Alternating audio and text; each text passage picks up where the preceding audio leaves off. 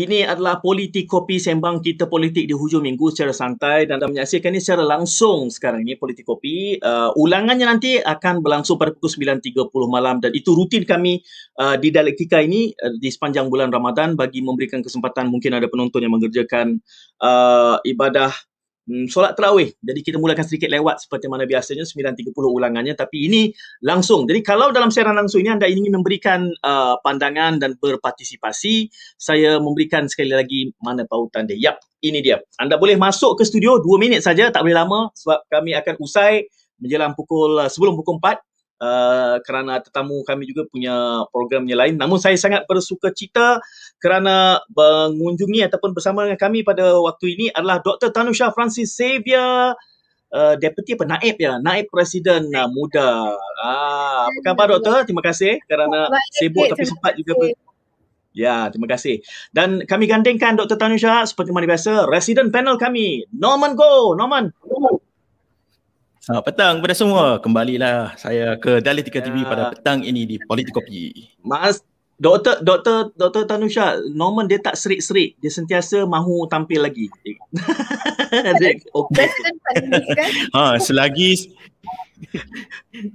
selagi saya tak masuk parti politik selagi lah tu saya jadi panel, panelis di Dialektika ah, TV lah. Uh, itu itu itu dia punya That means akan masuk lah kira. tengok, tengok Norman sembang dengan orang cerdik, you don't have to say it. Ha, jawapan saya sana. Ha, jawapan saya mudah aja. Ha, jawapan ha. saya mudah. Jawapan saya wallahu alam.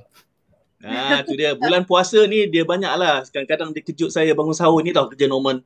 Terima kasih kepada Dr. Tanusha dan terima kasih kepada uh, Norman hadir lagi politik kopi pada minggu ni. Minggu ni agak rancak sedikit politik macam-macam. Tetapi saya kira uh, Norman kita ada Dr. Tanusha petang ini mungkinlah kita tanya bila Menteri Undang-Undang mengumumkan undi 18 ni akan dilaksanakan. Ah, jadi saya kira ini antara lobi kawan-kawan dalam muda lah. Jadi uh, how do you feel Doktor? Undi 18 ni mudah-mudahan sempat dilaksanakan. You see, saya saya rasa that um, berbalik it's masih the, the same thing yang mereka kata like no kami committed akan laksanakan dan um, you know ini sesuatu yang penting untuk kami etc etc but where is your action? Okay. Where is your commitment to kata, oh okay, um, sistem akan ready by contoh bulan depan hmm. or something hmm. like that. Memang dari hmm. awal mereka kata mereka sangat committed untuk laksanakan undi 18, yang voters are the priority, etc. etc. But nothing. So it's it's still a statement, open statement je. Okay. Okay. Hmm. Jadi kepada Dr. Tanusha, statement Menteri Undang-Undang tu tidak memadai. You need more than just, that's not a good enough a commitment to you course Dr. not Tanisha. good enough at all. Hmm. It's what hmm. do you mean by saying that you're committed to it, but where's your action? Hmm. Is okay. it to July this year or not? What will be the obstacle kalau dia dah kata akan dilaksanakan? Um, hmm. Ya, kerana ya, oh iyalah tapi orang politik kan dia boleh kata A besok dia boleh tukar kata B. Faham? Faham? tapi Norman Dr. Tanusha juga orang politik. Ya. Yeah. Okay, membaca realiti politik itu adakah itu kalau Dr Tanusha dia masih belum lega dengan kenyataan menteri undang-undang menganggap bahawa itu masih boleh menjadi apa lip service uh, bacaan Norman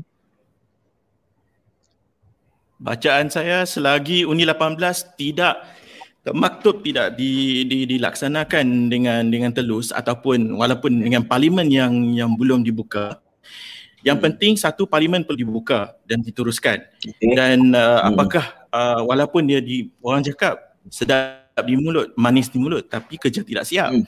Ya ni buat apa hmm. ni janji-janji janji manis je. Janji akhirnya janji dicapati lah. Tapi walaupun hmm. dengan keadaan macam ni uh, kita dapat lihat hmm. apakah uh, bagaimana kedua-dua pihak cuba untuk menjadi juara dalam isu Uni 18. Kita melihat UMNO hmm. dalam Barisan Nasional cuba mengutarakan untuk mendapatkan Undi 18 dilaksanakan hmm. begitu juga dengan Parti Muda dengan Pakatan Harapan tapi hmm. sampai hari ini telah berbulan-bulan tidak ada apa-apa yang konkret walaupun apa kenyataan yang telah dikeluarkan oleh Menteri Undang-Undang Uh, penonton kita pun uh, Ghazali Abu dia berkongsi pandangan dengan Dr. Tanusha dan juga mungkin uh, Norman dia kata just lip service itu yang digambarkan oleh uh, Ghazali Abu.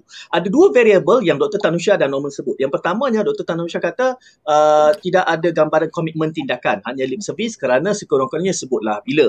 Kemudian Norman mengatakan perlu dah dibuktikan bahawa parlimen kena dibuka dulu Jadi dua variable itu mungkin ada uh, bersifat ada faktor masa kerana pembukaan parlimen.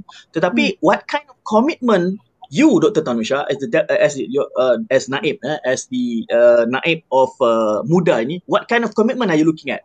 Uh, adakah mengatakan tadi ada sebut sedikit Dr Tanusha kata sekurang-kurangnya bagi tahulah sistem akan siap bila-bila tidakkah hmm. variable masa ini sudah perlu disebut oleh Perdana Menteri mengatakan bahawa once covid cases stable uh, stabilize uh, maka akan dibubarkan parlimen. Is that not good enough an indication of commitment to you Dr Tanusha? Because dia kata that is all the more worrying. Because dia kata that, oh uh, parlimen akan dibubarkan and and all of that but why why delay undi 18 then? That that that okay. is the issue. All the more pressing sebab kalau ikut uh, what uh, statement perdana menteri yang okay. uh, tentatively bulan 8 ni parlimen akan dibubarkan kita akan go to pilihan raya and at the hmm. same time saying that undi 18 is very important to you so where is your sense of urgency okay so you, you what are you waiting for uh, so it's like mm-hmm. two contradictory things Hmm, hmm, hmm. Ada gambarannya juga apabila uh, uh, Norman ya digambarkan bahawa uh, ini semua ada tuding menuding kalau kita ingat. Ini juga kita pernah bincangkan dulu uh, Norman bahawa oh ini so- soal keputusan Suruhanjaya Pilihan Raya dan ini pula uh, merupakan keputusan dari eksekutif khususnya apabila darurat. Jadi uh, seolah-olah seperti tuding menuding itu macam nak melepaskan tangan nak menggambarkan bahawa except there is a clear separation of power but there is actually uh, an invisible hand handling and controlling the situation. How do you make out of this uh, Norman ya ni I think dulu kita pernah cakap apakah tangan hantu di sebalik uh, pengumuman sebegini. Tapi saya nak bawakan dua poin yang utama apa yang kita bincangkan pada petang ini uh, terutamanya ya. dari Dr. Tanusha dan uh, Saudara Said.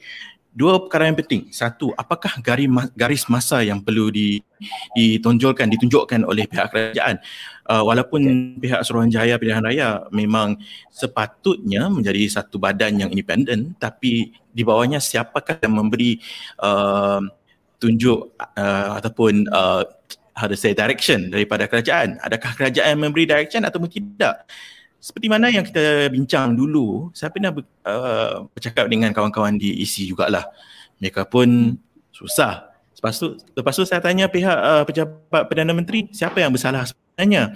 Pihak pejabat menteri pula tanya pada isi. Yang ni, siapa yang hmm. jadi rugi? Rakyat yang jadi rugi. Yang kedua, saya nak bawakan poin yang kedua. Apakah rangka kerja sebenarnya? Rangka kerja maksudnya framework bagaimana isi untuk melaksanakan Undi 18 ni. Rangka kerja ni sebenarnya dah lebih masa, lebih daripada setahun setengah. Dari dulu uh, pindaan perlembagaan telah dibuat pada pada tahun 2019. Rangka kerja ni melihat yeah. kepada adakah uh, penurunan uh, umur mengundi itu buat, yang tu kita sudah buat. Adakah umur hmm. menurunkan untuk uh, eh yang tu belum. Untuk menurunkan uh, hmm. umur bertanding pada 18 tahun, yang tu sudah dibuat. Sudah. untuk hmm. menurunkan umur uh, yang tu belum. Maksudnya okay. kalau isi boleh melaksanakan penurunan umur untuk mengundi 18 tahun uh, walaupun hmm. ada terdapat beberapa masalah teknikal untuk uh, pendaftaran secara automatik. Pendaftaran secara fizikal atau secara online boleh juga dilakukan sekarang sebenarnya. Yeah. Apa yang menjadi halangan kepada pihak Suruhanjaya Pilihan Raya untuk melaksanakan benda ni ataupun pihak kerajaan hmm. yang memberi arahan sebaliknya itu menjadi tanda tanya. Yeah. Ya, okay. saya rasa kami bincangkan ini uh, sekitar uh, dua minggu lalu eh, dan uh, termasuk juga bersama Armada Bersatu yang memberikan anggapan, anggaran, uh, anggapan, memberikan gambaran bahawa pertemuan dengan EC dengan SPR akan dilakukan untuk menggusa pelaksanaan undi 18 dan uh, seperti yang saya usik Dr. Tanusha buat masa ni tak boleh nak usik Norman sebab dia belum masuk politik betul-betul baru separuh kaki tapi saya nak usik Dr. Tanusha lah uh, pandangan itu merupakan dari parti Armada ya hmm. dan uh, menganggap bahawa tekanan akan terus diberikan kepada SPR tetapi selalu saja pe- kenyataan-kenyataan politik ini harus kami lapik dengan sedikit concern kerana bimbang kalau itu juga lip service jadi di sepanjang dua minggu yang lepas dengan kenyataan ini digambarkan bahawa kita akan terus menggesa seolah-olah macam ada clear separation of powers di antara parti-parti, di antara eksekutif dan juga agensi-agensi yang sepatutnya bebas ini.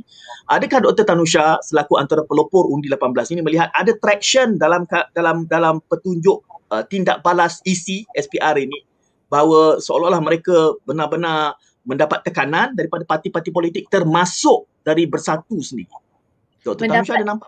Yalah, tetapi tekanan positif ke negatif tu uh, perlu dibincangkan. Ya. Okay. Uh, so adakah uh, mereka menerima tekanan untuk melaksanakan atau untuk delay? Ya, yeah, okay. that is the question. Dan saya rasa uh, penjelasan yang diberi oleh Norman dan saya nampak sini ada komen daripada saudara Jafri yang kata yep. bahawa parlimen perlu bersidang baru kita boleh bincang tentang undi 18. Dan Norman pun sudah clarify sebenarnya yang kita perlu jelas di sini bahawa penurunan umur mengundi, mengundi ini telah dimaktubkan. It is hmm. already law. Ini bukan proposal kita dan kita sedang bincangkan adakah patut uh, orang muda diberi peluang untuk mengundi. This, perbincangan ini is over. It is a law. Okay. Ya. Yeah. Okay. So apa yang Norman jelaskan? Sekarang delay ini adalah delay technical kerana mereka kata sistem tak berse- tak sedia. Sistem apa ni? Sebab sel- at the same time serentak dengan pelaksanaan undi 18, automatic voter registration, pendaftaran secara automatik tak perlulah nak pergi bala, apa uh, post station semua nak daftar etc akan jadi automatic. So semua pengun, uh, rakyat Malaysia apabila uh, mencapai umur 18 tahun automatic you are eligible to vote dan kita jangan lupa that there's still many many others out there yang um, walaupun sudah berumur 40, 50, 60 tahun tak pernah mengundi kerana tak sempat nak daftar etc etc tinggal jauh daripada bandar and all kawasan pedalaman and so on. So that is hmm. the delay. Tapi macam Norman kata, if you are committed to it, then let them go and register macam yang biasa lah, macam how all of us did. Yeah. Okay. So, Jadi Dr. Tanusha rasa bahawa the ball is in whose court? PM atau SPR? It's it's it's in executive court ataupun SPR?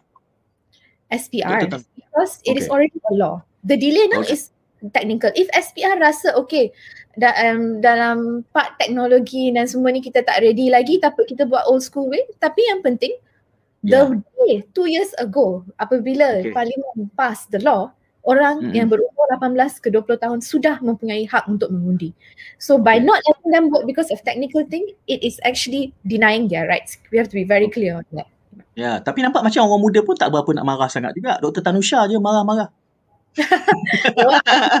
Betul ke? You tak nampak ke yang parlimen dalam yang COVID ni and all of this thing berapa orang yang turun when okay. it was started just hours before the call. Okay. Jangan sabar anak muda. saya saya menjadi devil advocate. Saya kata alah dutung de, tu, turun demonstrasi ada 20 orang je. Mana ada 20 orang Norman? You were there kan Norman siap film lagi. Hmm. Norman, ada 20 Tuan orang je sarang, yang, yang sarang tebuan.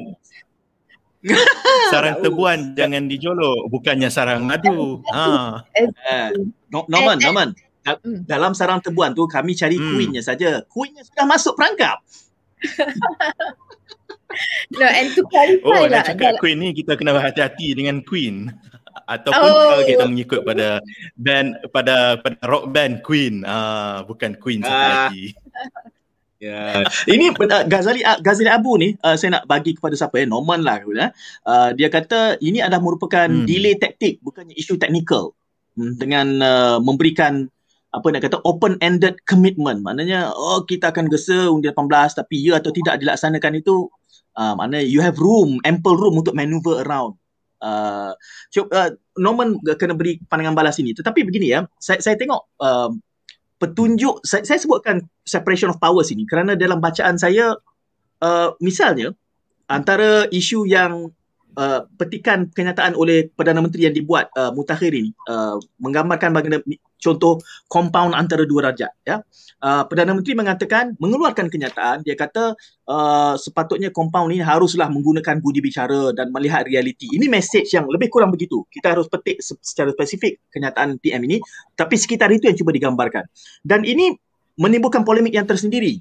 Seolah-olah macam ada yang mengatakan perdana menteri melepas tangan kerana memberi petunjuk bahawa perlu apabila ada uproar, ada penentangan terhadap isu-isu compound khususnya uh, penjajah burger yang RM50,000 ini berbanding dengan Nilofa yang juga hanya RM60,000 sedangkan crowd yang lebih besar.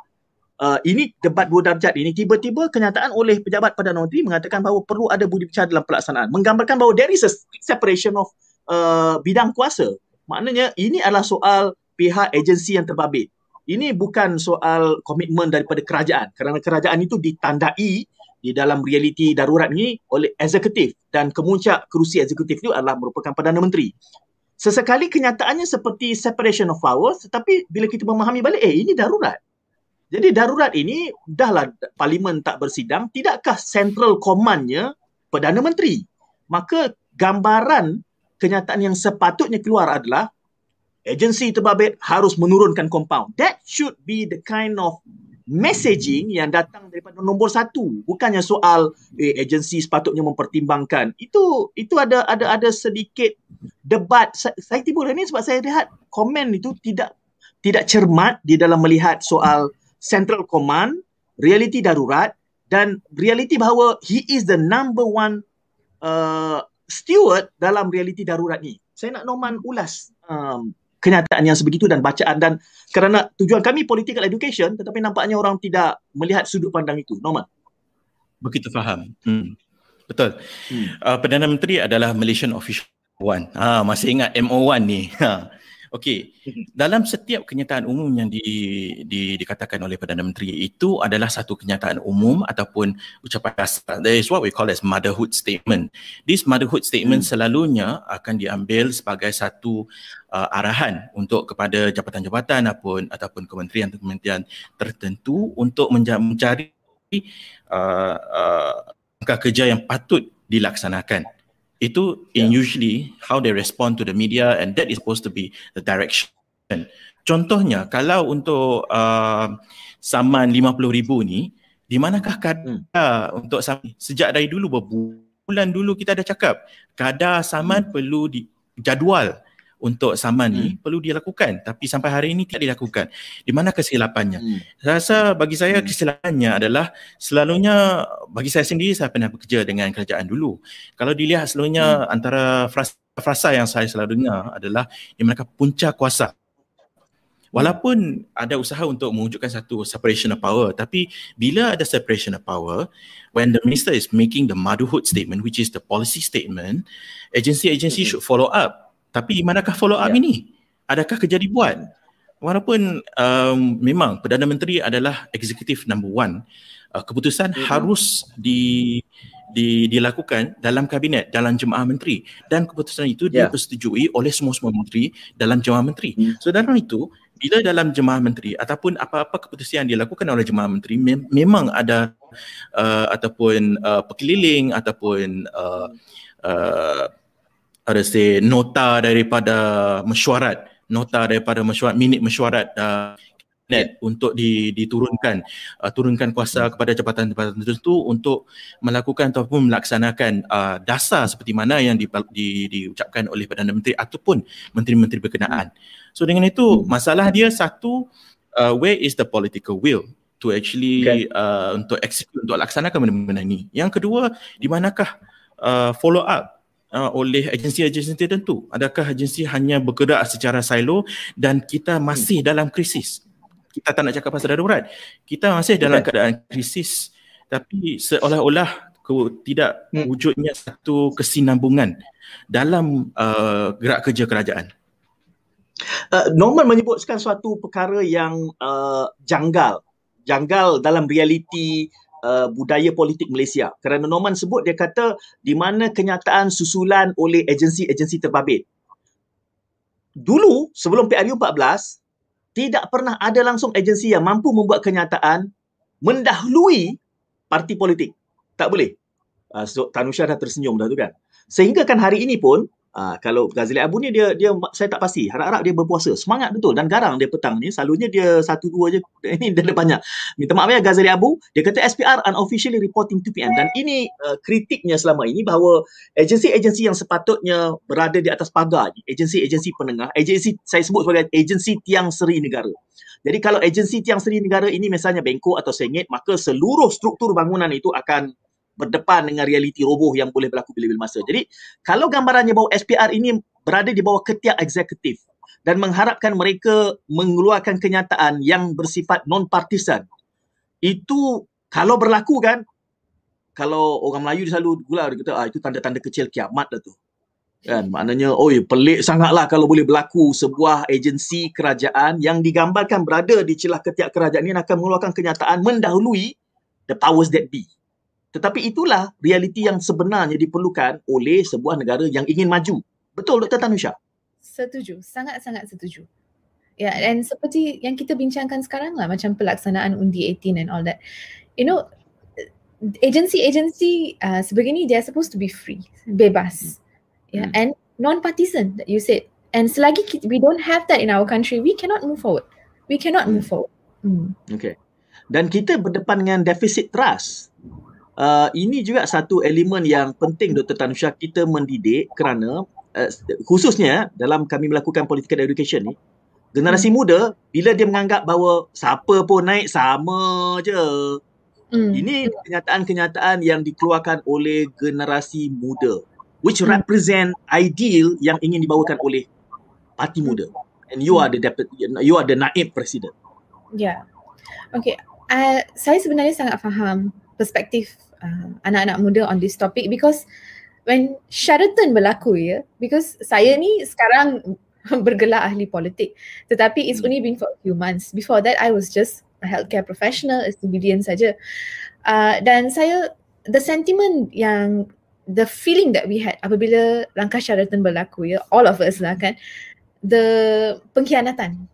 Okay. Yeah, so that, the effort that berdekat yang dibawa oleh pembangkang uh, untuk uh, mendapatkan kemenangan pada pilihan raya secara sah melalui okay. undian and so on and for that just to be taken away like that dan perkara ini masih sedang berlaku because sekarang hmm. apabila um, ke- lah kan yang Perdana Menteri nampak macam uh, sudah nak kehilangan majority okay declare hmm. sajalah darurat So sekarang the the sentiment that people have is that like so buat apa yang kita nak susah payah nak melobi untuk wakil rakyat kita atau parti kita dan lepas tu mendapatkan kemenangan and all of that apabila um, segelintir individu atau Perdana Menteri sendiri hanya boleh declare uh, darurat untuk uh, menjaga uh, kedudukan uh, beliau.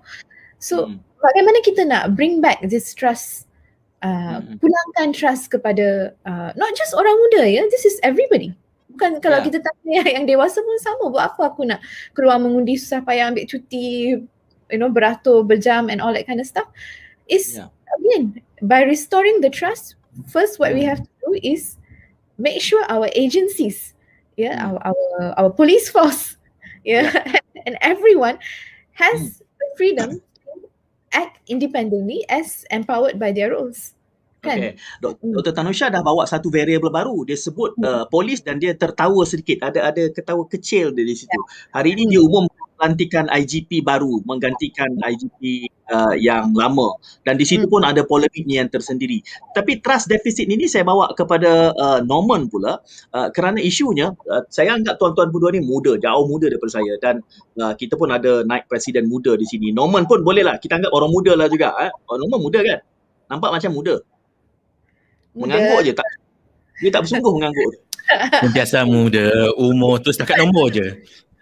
Correct. Saya timbulkan uh, trust deficit ini adalah kerana 7.8 juta kalau dilaksanakan betul-betul. Hmm. Kalau 7.8 juta pengundi undi 18 ini bawaan daripada impak daripada undi 18 ini kalau mereka punya satu vision satu suara dia boleh menjadi kingmaker yang sebenar dan itulah yang cuba dimainkan peranannya oleh parti muda yang kemudian pendaftarannya dinafikan sampai perlu memberikan uh, usaha yang sebegini. Tetapi apabila 7.8 ni, Tanusha kata ramai generasi muda yang yang sebenarnya berang, uh, terdapat defisit trust yang besar dalam kalangan generasi muda. Ni menyebabkan ramai yang menganggap bahawa turun mengundi ke tak turun mengundi ke the system is being corrupted. Nothing will de- nothing will really change. 22 bulan itu telah dibazirkan oleh Pakatan Harapan. Dan itu naratif yang sampai kepada generasi muda ini uh, yang dicapitalize oleh mungkin the powers that be kerana siapa nak ada uncertainty kan Norman? 7.8 ni is uncertainty. 7.8 juta ni. Jadi nak tambah pula kena covid ni apa semua uh, the government berada di dalam posisi yang sangat defensif Norman? Oh terhalang pula dia. Ya, internet ya, sangkut. Ah, sekarang dah okey. Tadi dia sangkut ah, sikit. Ya, sangkut, sangkut. Sebab nak hujan lebat ni. Ah, okey. Ah, okay. Uh, soalan mengenai ah, soalan mengenai 7-8 juta ni. Kalau kita lihat, yeah. ah, saya nak kongsikan apa uh, yang dilaporkan oleh milenial pada baru-baru ini melalui uh, kajian Invoke yang menunjukkan uh, perubahan yang sangat besar dari dalam satu dalam satu tahun ini kita melihat kebanyakannya menjuruk kepada uh, pengundi-pengundi menjadi tidak pasti seramai 51% yang menunjukkan ketidak ketidakpastian macam mana mereka akan mengundi. Manakala Perikatan Nasional mendapat 16% uh, Barisan Nasional 8% Pakatan Harapan cuma mendapat 3% um, dalam pada ni saya melihat kalau mengikut bacaan saya maksudnya it's free for all it's open to all. Tapi wujudnya seperti mana yang saudara saya yang katakan keyakinan defisit ni terhadap politik bukan hanya terhadap parti politik ataupun ahli-ahli politik juga terhadap media. Uh, defisit ni juga terhadap media dalam perkara ini sebab, sebab mereka melihat media mengambil satu sikap yang bias terhadap parti-parti politik tertentu dan ini menunjukkan satu ketidakpastian dalam macam mana pola uh, pengundian sekiranya uh, pilihan di, diadakan tahun ini. Tapi walaupun hmm. pada masa yang sama ada uh, ada yang fikirkan um, adakah pilihan raya patut diadakan pada tahun ini ataupun tahun depan? Bagi saya the only time that it will tell is towards the last week of the campaign. Sebab mm-hmm. kalau kita lihat dulunya contohnya saya beri contoh semasa pilihan raya presiden di Amerika Syarikat ramai yang mengatakan presiden Donald Trump akan kekal sebagai presiden untuk empat tahun lagi. Mana tahu lepas apa yang berlaku pada tahun lalu beliau kalah dalam pilihan raya. So mm buat masa ni memang open to all. Bagi saya, saya masih mempunyai keyakinan kepada pengundi-pengundi kita. Sesa pengundi-pengundi kita sekarang bukannya simplistik, sebaliknya hmm. dia menjadi lebih sophisticated. Maksud dia dia ya. lebih mengetahui. Dengan adanya seperti Dialektika TV untuk mengadakan rancangan-rancangan ini untuk mendidik hmm. pengundi untuk mengundi lebih bijak. Bukan memilih, memilih kepada parti-parti politik tertentu tapi memilih kepada dasar-dasar yang baik untuk negara. Ya, bila bercakap nak mengkritik media ni janganlah tengok saya je Norman. Norman pun orang media juga. Dia punya ah, Spotify itu ha, itu samalah tu. Jadi bukan dialektika saja tapi saya saya nak angkat itu kerana uh, menariknya bila Norman kata uh, statistik itu kita sama-sama baca dan konsisten ya. Dua suku, hmm. dua sukuan uh, dua kali laporan itu uh, dua bulan juga betul-betul menggambarkan ia agak stabil maka sentimennya sebegitu itu yang dilakukan oleh kalau tak salah saya itu dibuat oleh Merdeka Center uh, laporan yang itu ini pun menarik juga ni sebab kami juga berkali-kali Dr. Tanusha dan juga Norman memetik bacaan-bacaan agensi penarafan uh, penarafan lah agensi cerapan politik ini dan dia sangat bergantung kepada slant. ini siapa punya? Uh, ini si Polan punya, ini si Polan punya. Jadi laporan hmm. tu hanya satisfy dia punya paymaster saja. Agaknya lah paymaster lah kot itu tuduhan kami lah. Tetapi ini menarik kerana okay, kita bercakap soal sophistication. Saya petik apa yang normal sini sebut. Uh, Dr. Tanusha. Kesannya adalah dua dua perkara yang berbeza, dua perkara yang dibimbangi. Satu adalah sifat aloof, sifat uh, couldn't be bothered, sifat uh, generasi muda yang 7.8 juta ni menganggap kata ah ini sama aja siapa pun naik nanti dia akan tapau geng-geng. Dia juga itu itu komen-komen yang luar kita dengar. Yang kedua adalah soal sophistication itu. Memberikan pengundi tools memberikan pengundi uh, kaedah untuk mereka memberikan aspirasi politik yang lebih tinggi. Jadi bukan sekadar oh, kita kena ada parti yang kuat. Ya bagaimana? Kerana kita terpalit dengan banyak stigma. Uh, muda ni akan berdepan dengan masalah apabila dia menjadi sebuah parti yang pelbagai kaum kerana kita sudah pun ada parti pelbagai kaum. Jadi bagaimana sebagai naik presiden muda menampilkan sophistication ini di dalam kita tahu ada masalah-masalah tersendiri dan Norman kata nanti akan berubah. Saya juga tak mahu perubahan itu berlaku selepas dua kali pilihan raya lagi. Sebab kita sudah ketinggalan terlalu jauh. Dua pilihan raya berarti 15 tahun in total. 15 hmm. tahun ni negara lain dah pancung kita jauh dah. Komen Tanusha, sophistication okay. memberikan hmm. tools untuk decide comment Okay, so sebelum saya masuk ke sophistication yang about anak muda being aloof tu, walaupun that anak muda yang kan yang kepercayaan kepada sistem demokrasi negara kita dah berkurang, at the same time tidak bermaksud yang mereka tidak berminat atau tidak peduli. Kerana yeah. memang kesedaran kesedaran itu ada bahawa hanya dengan wujudnya kerajaan yang berfungsi ya yeah. kabinet berfungsi it directly affects livelihood orang anak muda. Purata umur uh, rakyat Malaysia kita ya kita adalah dalam 30 lebih tahun 30 tahun. So we are a very very young country. So apakah isu-isu yang affect orang muda? Ekonomi, harga rumah, harga minyak, living ya, uh, isu-isu daily bread and butter issue ni. Ya, yeah, so so people care, young people care, everyone cares. Tapi trust lah. Okay. Now, dari segi sophistication ya. So dalam per, perbincangan sophistication ni the most important thing ialah uh, literasi politik political education kita. Dan yang ini sebenarnya bukannya khusus untuk uh, orang muda sahaja ya, it's actually untuk semua umur. Sebab sekarang kalau kita every time contoh yang saya suka bagi ialah every time bila berlakunya pilihan raya selalu akan ada this rumor yang kaki tangan kerajaan wajib undi untuk kerajaan sebab kalau tak kerajaan akan tahu dan akan anda akan hilang pekerjaan. Betul ke tak? Yeah. This is one of the the, the main main rumors yang akan berlaku. And then uh, dalam um, community um, B40 especially dalam di kawasan-kawasan rural sebab yang ni uh, saya I'm from uh, a kampung saya dari Taiping and dari kampung Pokok Asam so I know how they talk over there so bila waktu pilihan raya oh kalau tak undi kerajaan dan your bantuan uh, kewangan and all of this uh, beasiswa akan hilang sebab mereka akan tahu yang kamu tak undi untuk kerajaan so this hmm. uh, political education ni adalah sangat penting dan perlu dilakukan tapi bukan hanya dihaskan untuk orang muda sahaja tapi untuk semua orang Yeah, because tak ada dalam kita punya education system sampai sekarang, at least for me lah, until this stage of my life, through school and all, tak pernah kita ada uh, education on about mengundi uh, or about literasi politik lah. Tak tak tak ada uh, formal uh, structure for this yet. Ya, yeah. uh, analogi yang dibawa uh, berdasarkan pengalaman Dr. Tanusha ni Norman, kita perlu address Hmm. kerana gambaran soal political education kepada generasi 7.8 juta yang bakal mengundi dan juga generasi dewasa ni juga sama pentingnya. Tadi dikritik soal peranan media dan kita ingat eh pada satu peringkat selepas PRU ke-13 uh, saya tak pasti kalau masa itu uh, Norman sudah aktif. Saya cukup tua untuk melalui beberapa siri uh, PRU. Ini ini istilah yang selalu digunakan Norman ya. Kerajaan pembangkang. Pernah dengar istilah itu?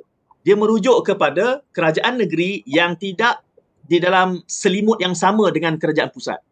Jadi istilah kerajaan pembangkang ini merujuk kepada Selangor, merujuk kepada Pulau Pinang uh, dan ditakut-takutkan seperti yang Dr. Tanusha sebutkan itu tadi. Dan ini masalahnya kerana media masih berada di dalam kocek media utama lah, media perdana. Dia berada dalam kocek eksekutif.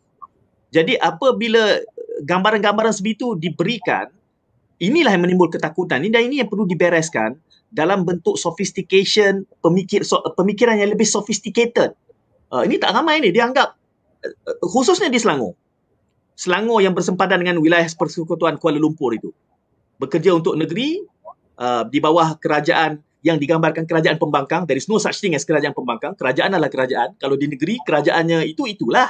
kan. Tetapi pemikiran sophisticated ini tidak dilakukan dengan cermat oleh media. Justru dilakukan oleh kelompok-kelompok uh, media online yang bebas yang tidak berada di bawah ketiak eksekutif ini. Termasuk bicara minggu ini yang dianjurkan oleh Norman. Yang tu solo program solo. Tidak di bawah ketiak mana-mana pun. ramai ke? Ingat rasa dialektika ni berapa orang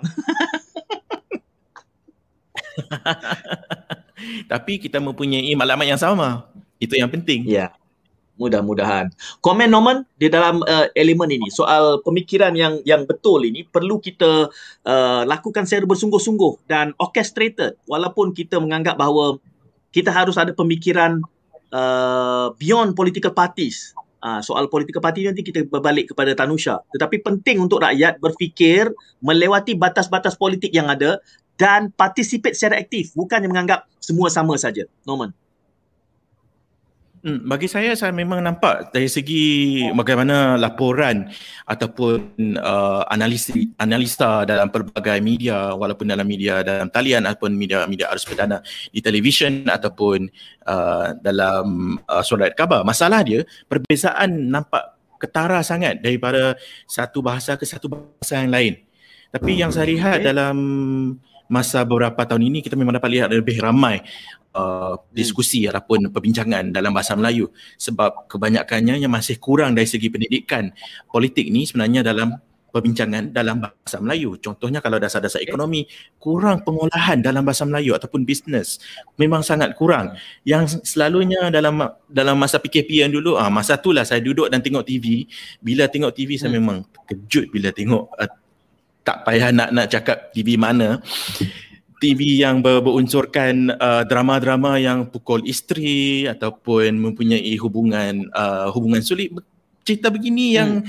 yang mewarnai di televisyen. Tapi tidak mempunyai uh, benda-benda yang sebenarnya membawa lebih uh, manfaat kepada rakyat So hmm. media sebenarnya bagi saya tahun ini dan kita akan menyambut hari kebebasan media pada hari Isnin nanti yang penting okay. media perlu muhasabah sendiri. Hmm. Muhasabah dalam semua dalam semua jenis bahasa apapun, muhasabah yeah. kepada apakah tanggungjawab media.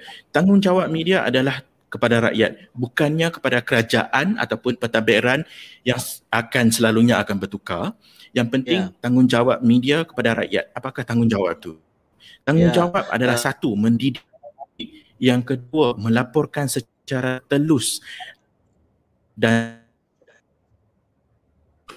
ah, ada connection Hello, sedikit. Uh, ini antara yang saya nak utarakan uh, tentang tanggungjawab media dan juga mempertahankan yeah. kebebasan media untuk melaporkan secara tulus kepada rakyat bukannya melaporkan hmm. mengikut acuan pentadbiran ataupun kerajaan di di negeri ataupun kerajaan di persekutuan. Hmm. Uh, uh, barangkali disebabkan oleh internet yang tersangkut-sangkut ini pun boleh jadi bahan yang kita perlu tuntut juga ni kan dalam kempen kita ni siapa kerajaan yang boleh uh. bagi internet paling paling laju paling murah kita akan undi ini menjadi bahan juga uh, bila Norman, Dr. Tanusha, bila Norman sebut tadi soal kaum tertentu menonton bahan tertentu, Dr. Tanusha pun dia mula sit back tau. Kata, ah ini sudah mula, ini bahaya ni tak boleh sembang ni. Ha, nampak tu saya baca. Doktor jangan tipu saya, boleh baca bahasa badan doktor. Ha, nanti kita ulang balik doktor tengok. Bila Norman sebut, uh, dia mula duduk ke belakang tau Norman. Dia punya subconscious mind dia kata, oh. Yang sana cakapkan dalam, dalam dalam media ni, Uh, dalam media ni yang yang menjadi masalahnya semua media uh, adalah bergantung pada 3S. 3S bermaksud seks, celebrity dan uh, seks, celebrity dan satu lagi apa ah? Uh, ya, tak apalah. Skandal, skandal, skandal. Soalnya ah, berita-berita okay. ni memang mewarnai media tapi benda ni ya. sebenarnya tidak membawa apa-apa manfaat kepada pembaca. Norman, jangan risau host ni Melayu. You can say whatever you want. saya perlu bergurau benda-benda begini supaya dia menjadi satira. Kerana uh, sebab itu saya sebut juga pada Norman, Dr. Tanusha ya, kita perlu ramai lagi penonton dan kerana tidak ada talk show yang ditonton merentas kaum. Hmm. hmm. Betul. Saya tak tahu kalau kalau muda boleh bercakap dalam satu pentas dan semua kaum menonton kerana secara jujurnya doktor, kalau kita tonton berita pun, Wak Ima ia dalam saluran perdana pun, kalau mediumnya bahasa lain yang vernacular, slant pelaporannya pun berbeza. Hmm. Hmm. Nanti saya akan bagi bukti Betul. kepada cara slantnya pun berbeza. Ya. Banyak. Dia bukan hanya soal banyak bukti kerana dia tahu. Hmm. Ha, banyak. Jadi kita kena dan dan saya uh, Dr. Tanusha ya, saya walaupun saya mengandaikan juga di saluran perdana, saya dua kali pernah dikenakan surat tunjuk sebab salah satunya saya dituduh tak cukup Melayu. Syed Munawar is not Malay enough sebab dia berkawan dengan Norman Go. And now dengan Dr. Tanusha habis. Ah, habislah. Bungkus sekali. Tapau. Pleng Wang uh, PL uh, ya dia bertanya. Saya berpendapat literasi politik dalam negara ini dan institusi pengajaran masih lagi kurang dan boleh dipertingkatkan. Bagaimana pula dengan Akta Universiti dan College 1971 harap panel dapat up Norman angkat tangan. Nope, nope, nope. Ini ruang Dr. Tanusha uh, untuk menjawab. Sila Dr. Tanusha. Nanti Norman. Kita bagi Dr. Tanusha dulu. Ladies first. Uh, actually Norman is pointing to me. He's pointing up to Oh ya ke? Oh okay. Ingat dia angkat tangan. Saya Okay. Okay. Um, setuju dengan Pleng Weng. Terima kasih Pleng Weng uh, for your comment. Memanglah seperti yang kita bincangkan, literasi politik is important as for Alku. Uh, hmm. My personal pendapat, uh, Alku memang perlu dimansuhkan lah ya yeah? hmm. uh, dalam kita punya perbincangan that oh you know uh, anak muda have to participate in politics have to care about politics and all that. Tapi oh you just uh, be interested sajalah. Tapi you tak boleh nak participate directly because of AUKU uh, mungkin pada suatu ketika dahulu it was relevant ke apa I'm not sure. I wasn't born in 1971 uh, I mean I wasn't uh, around in 1971 tapi for now no. We are in a different time. Um, hmm. students have the right to participate in a political yeah. Yeah, that's my Okay. opinion. Okay. Uh, Fi- Figurian Fellow dia dia dia dia apa maksud dia ni? Menangis dia. Syed Munawar tak cukup Melayu. Mana Melayu? Saya Arab lah. Arab. Saja je menggurau. Okey, uh, beberapa minit. Okey, kita ada sekitar 5 minit berbaki ni. Saya nak tanya kepada Oh, tengok saya ada penyokong ni. Bukan Dr. Nusha saja. Syed Munawar tak cukup Melayu. Syed Munawar pemuda Melayu terakhir di Malaysia. Kononnya saya nak lawan juga ni sebab tadi ada brainwash machine ni dia penyokong. Hai Nusha, nampak? Semua bawa penyokong. Norman je yang tak bawa penyokong. Um, okay, dalam 5 minit sekitar ini yang terakhir ini, uh, isu saya tanya satu-satu lah ya kepada siapa? Dr. Dr. Uh, Tanusha dulu. Uh, seminggu ini isu apa yang menambat perhatian doktor? Isu politik. Okay, uh, Ain Husniza on uh, comment uh, sexual harassment di Oh. sekolah and then also the period spot check. Memang banyak Okay. isu lah kan this week, but but that's the the main one in my head lah. And just just give me one minute to to to give my opinion on that because course, Uh, you have more than one. Thank you. Uh, because saya rasa isu ni berlaku uh, because kita masih tak ada a sexual harassment law ya yeah, di Okay. tempat kerja and all that unprotected. And now not now lah memang it was already in school tapi sekarang kita boleh nampak terang-terang the infiltration in school. Sebab memang tak ada uh, undang-undang yang melindungi wanita from Hmm. sexual harassment. Memang tak ada. So apa-apa tindakan yang berlaku? Ya kita semua marah dekat cikgu ni and all that and then all the sexual comments and all that. Yeah because she's a minor it's a bit clearer obviously. Tetapi what? What's going to happen apa tindakan undang-undang yang boleh diambil and Yeah. to that lah parlimen tak pun tak buka and all of that so how how are we going to table this law so uh, that's what I want to say thank you Saya baca doktor punya posting. Doktor tegur menteri. hmm. betul Ha. what Kita tak nak kongsi. you I got no problem menteri yang tak berguna Oh, I thought- oh. job Uh, do your job Ha, my okay.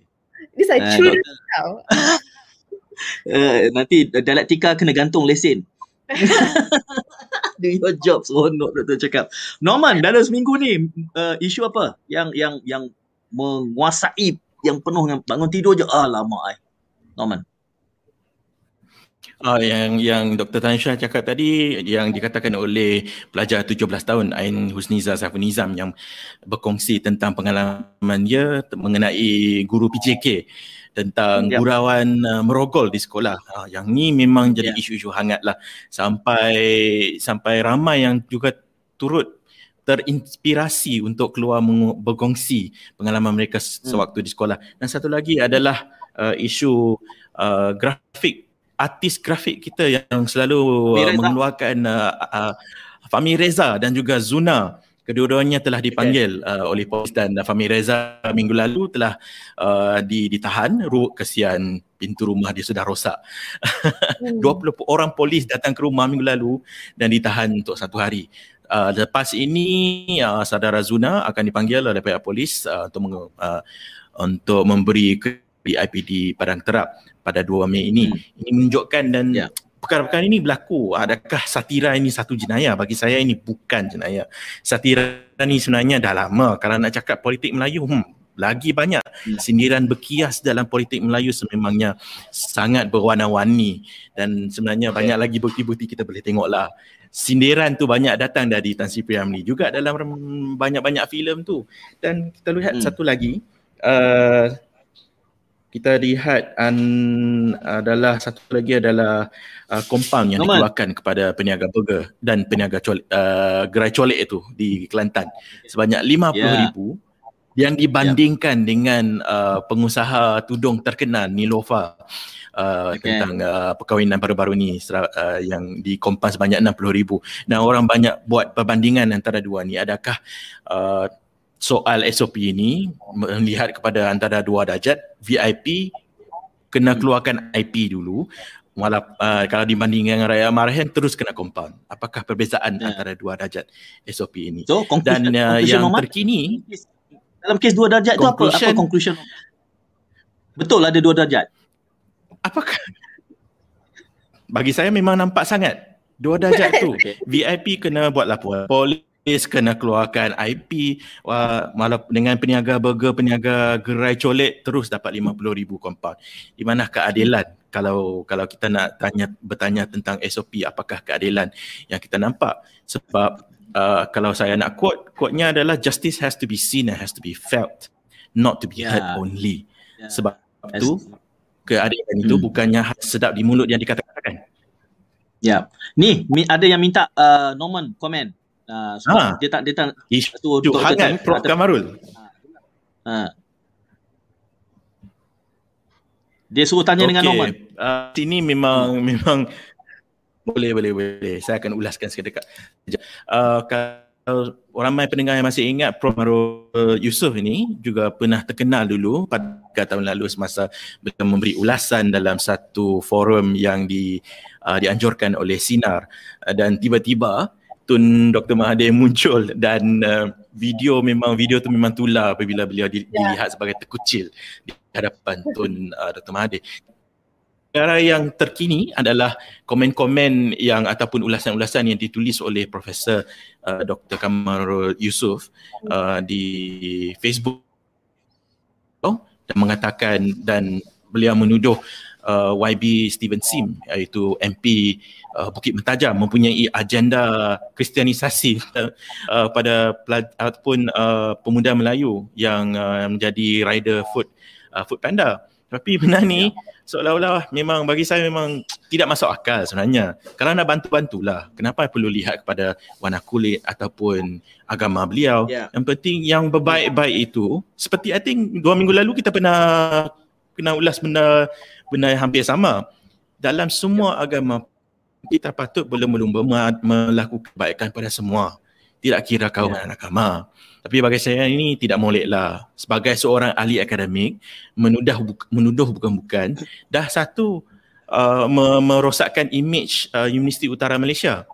Yang kedua, hmm. merosakkan image sebagai akademik. Sebagai akademik, perlulah menjadi seorang yang lebih um, people we expect you to be higher I mean as in to be smarter a bit lah tapi benar ni sampaikan uh, Facebook beliau telah dinyaktifkan sama ada ya. Facebook beliau telah ditutup oleh Facebook ataupun beliau sendiri yang telah tutup Facebook beliau. Sebab apa yang berlaku adalah sebelum beliau menyaktifkan uh, Facebook account Facebook beliau, beliau menulis satu uh, post di Facebook yang uh, mengeluarkan kata-kata yang agak tidak molek lah terhadap uh, YB Steven Sim dan juga Raja Muda Pelis.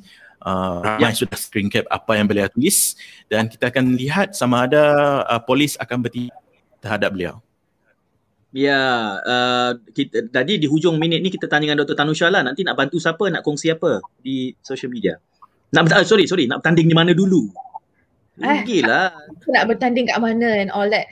To be very honest ya, uh, mungkin it sounds like a political answer lah kan.